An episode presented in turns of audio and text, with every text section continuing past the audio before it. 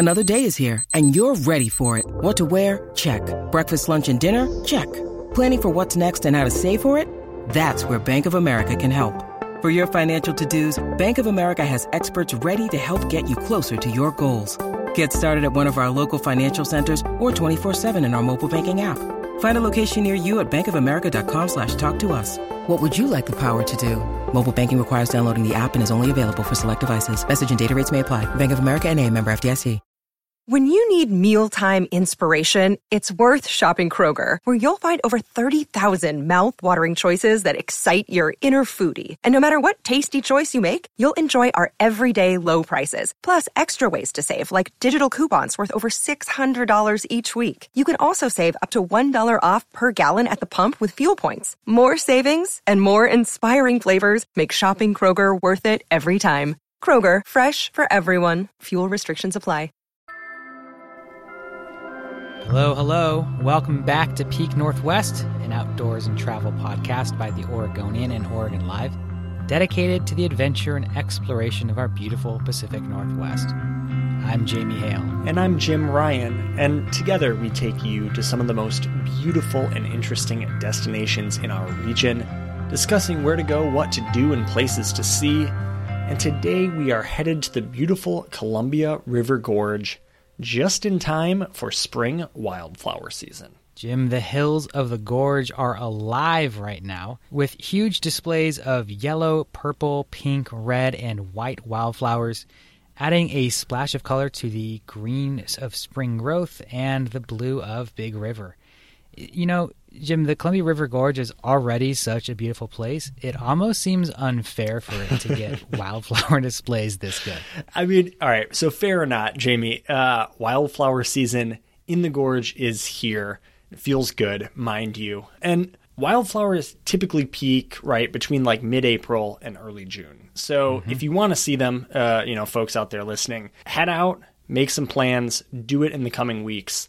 It is time. And well, it's hard to kind of go wrong, right, with wildflowers out in the gorge. There are definitely a few things folks should consider before heading out. Yeah, Jim, aside from where should I go, you should also be asking yourself, when should I go mm-hmm. to avoid the crowds? Mm-hmm. And what kind of rules and regulations are required when I'm out there? Because, look, wildflower season is obviously a very popular time for the gorge, but it's also a very delicate time for the ecosystem. So, knowing when and where to go for good flowers is one thing, but you also need to consider how to behave when you're out there. Yeah, and a lot of that is kind of your standard don't pick the flowers, stay on the trail, but we'll get into some more of the intricacies of being good stewards of the landscape throughout wildflower season a little bit later in the show. But first, Jamie, let's kind of uh, zoom out a little bit. We've said the timing for peak wildflower season here in the gorge is like mid April, so about now, to early June. But can we get more specific here? Yeah, and I mean this changes every year depending on the the weather, the conditions, but typically you're looking at like that early May time is when you're going to see a lot of flowers in at least the more popular spots in peak bloom. And you also want to take into consideration that the wildflower season is going to range based on elevation, right? So some of the um, more alpine meadows up in Mountain mm-hmm, Hood mm-hmm. or even higher up in the gorge, those are going to bloom a little bit later in the season, more towards June and even July. So if you want to do those lower elevation wildflowers, which is what most people are looking for there in the gorge, you're kind of looking at that middle to end of April, beginning to middle of May. That's kind of when I like to go out there anyway, and a lot of people like to go out there too. Yeah, tis the season. I mean, what, Jamie? We're recording today on Friday, April 16, so smack dab in the middle of April. You'll be listening to this probably a, a little less than a week from now or more. And uh, it is high time to kind of uh, pick out the lower elevation hikes uh, where you can go out and see really kind of amazingly beautiful landscapes, actually. And Jamie, you have kind of as our travel and outdoors reporter here at the Oregonian and Oregon Live, you have written just about every possible version of let's go see the pretty wildflowers story. I mean, we could go back every year that you've been in this position and you've written at least one version of this story. So I really do feel like I'm talking to an expert here on the show. Walk us through it here. Maybe some of the best, some of your favorites.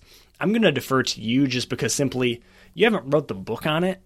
Well, you kind of have done that too, but you've written a heck of a lot of stories on it. Yeah, I mean, there, there is a lot to know about wildflowers in the gorge. And I mean, there are people um, who have written the book on it, um, Pacific Northwest Wildflowers. Um, if you want to get into the specifics of what kind of flowers and what kind of uh, environments they bloom in and all that stuff. What I have looked into and gone out and done myself are what are the most popular and some of the best places in the gorge to go and find those wildflowers. Mm-hmm. And so, like we said already, there's a lot of interest into going into some of these beautiful landscapes this time of year. So, a lot of the popular wildflower spots are naturally extremely popular, mm-hmm. but for good reason. So, when we think about these places in the gorge, um, we're talking about places in the Oregon side and on the Washington side, where you have typically um, these these wider open hills or meadows that are overlooking the river. So, just to name a few here, um, Dog Mountain is one that I think a lot of people know about and talk about. You get some beautiful blooms up there all along Dog Mountain. Um, you also have Rowena Crest, which is a great spot that's also home to the Tom McCall Wildflower Preserve. Just some of the best blooms mm-hmm. I've ever seen have been there at Rowena Crest. Um, you have Mosier Plateau in the town of Mosier, which is one of the newer wildflower hikes a really nice sort of smaller spot to go to with some really really nice views looking over the river. And Jim, one of my favorite spots is Dalles Mountain Ranch, which is mm-hmm. actually not in the Dalles but across the river in Washington. Uh, and that's a, a, sort of a larger, wide open space that has really nice views of Mount Hood, some of the other Cascade peaks, the river, and just spectacular blooms of wildflowers too. I mean, basically, from that list you rattled off, Jamie, you're not going to go wrong by picking any one of those. All of them are going to be beautiful. But you've alluded to this, more than alluded to it, you've outright said it. These places are also going to be what I would kind of say slammer busy. People are going to be all over this right now. And to kind of have the most nature filled experience or solitary experience, an experience where you're able at least to have some of your own personal space, it's probably best to be a little more choosy than maybe even normal uh, when picking when to go out to these places. Yeah, and I mean this time of year, these places are going to be packed pretty much seven days a week. I would guess. Yeah. So uh, a weekday obviously is going to be better than a weekend. Um, showing up either first thing in the morning or a little bit later in the afternoon or evening, probably later towards the evening, is is your best bet as well. But I, I, think, like we talked about with some of these other episodes mm-hmm. about overcrowding, is have your plan B, C, and D so that if one spot is full, you have another spot to go. Because look, a lot of these places may have good parking, but a lot of these places do not. Mm-hmm. So, I mean, Mosier Plateau, for example, at least the last time I was out there, had really, really small parking area.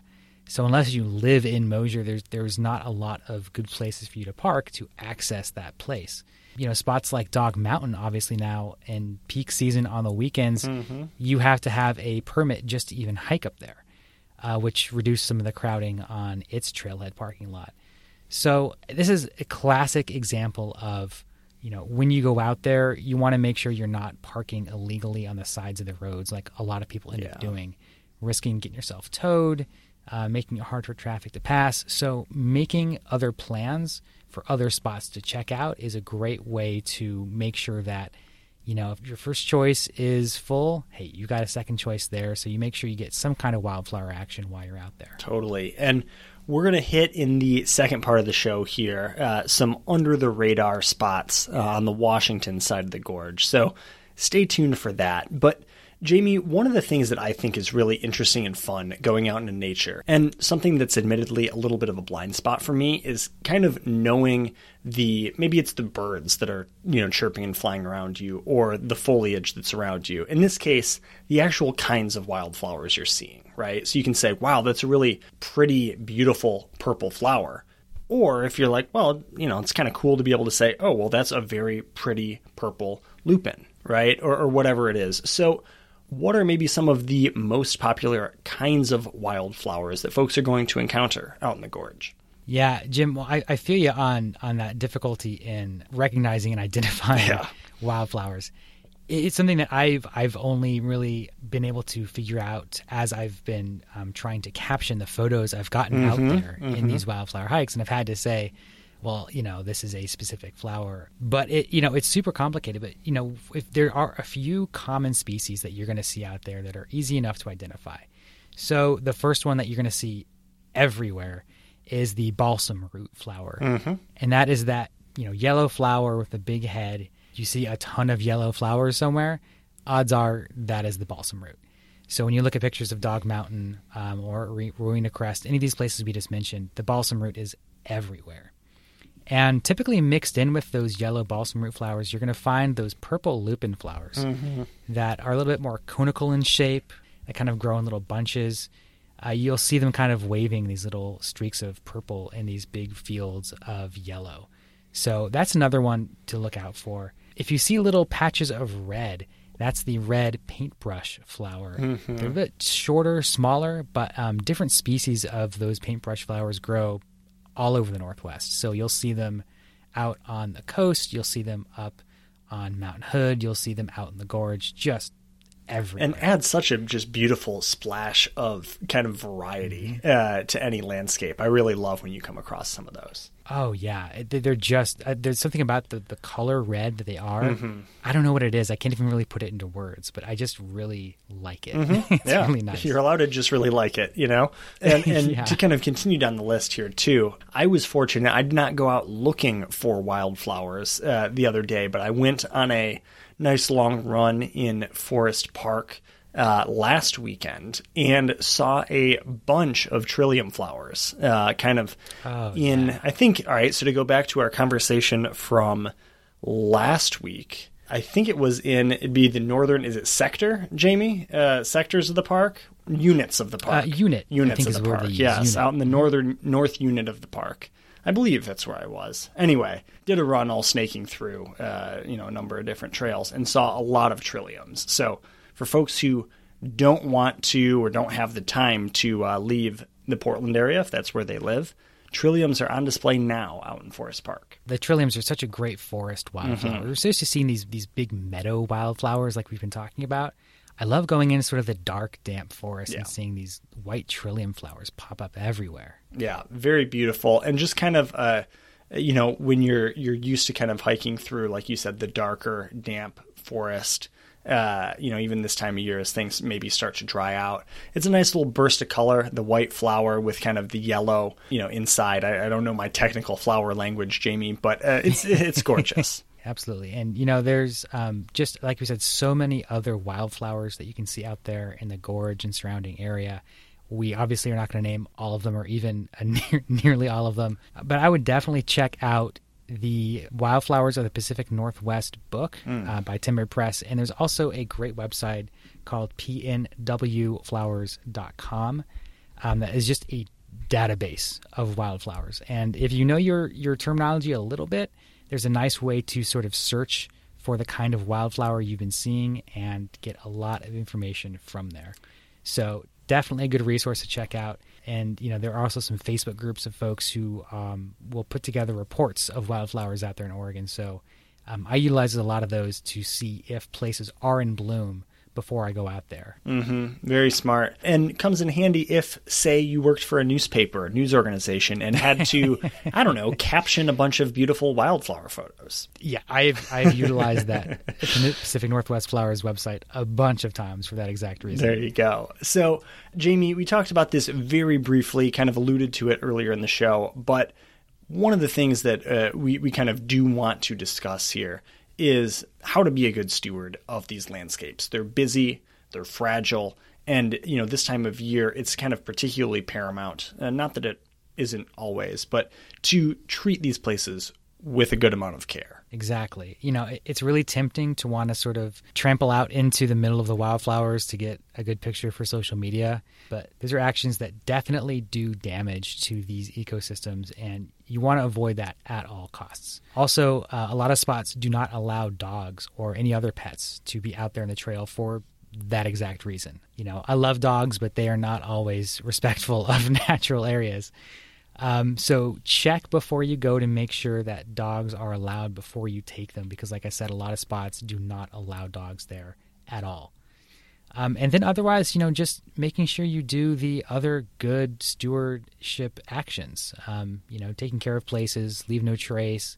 You know, take any trash with you. If you see some trash on the ground, maybe pick it up and make sure that if you're going to be relieving yourself out there, doing that responsibly. And kind of one note as well as the COVID 19 pandemic continues on, uh, and these places are particularly popular for good reason. Trying to be mindful of others on the trail, you know, bringing a face covering, wearing that face covering when you're around other people, you know, just trying to be courteous because, again, many people do want to enjoy these spaces. And, uh, you know, it's uh, more comfortable and safer if you do so uh, kind of responsibly there. But all of that to say, Jamie, we are going to talk maybe about some places where we can try, attempt at least, to get away from some of the crowds right after a short break.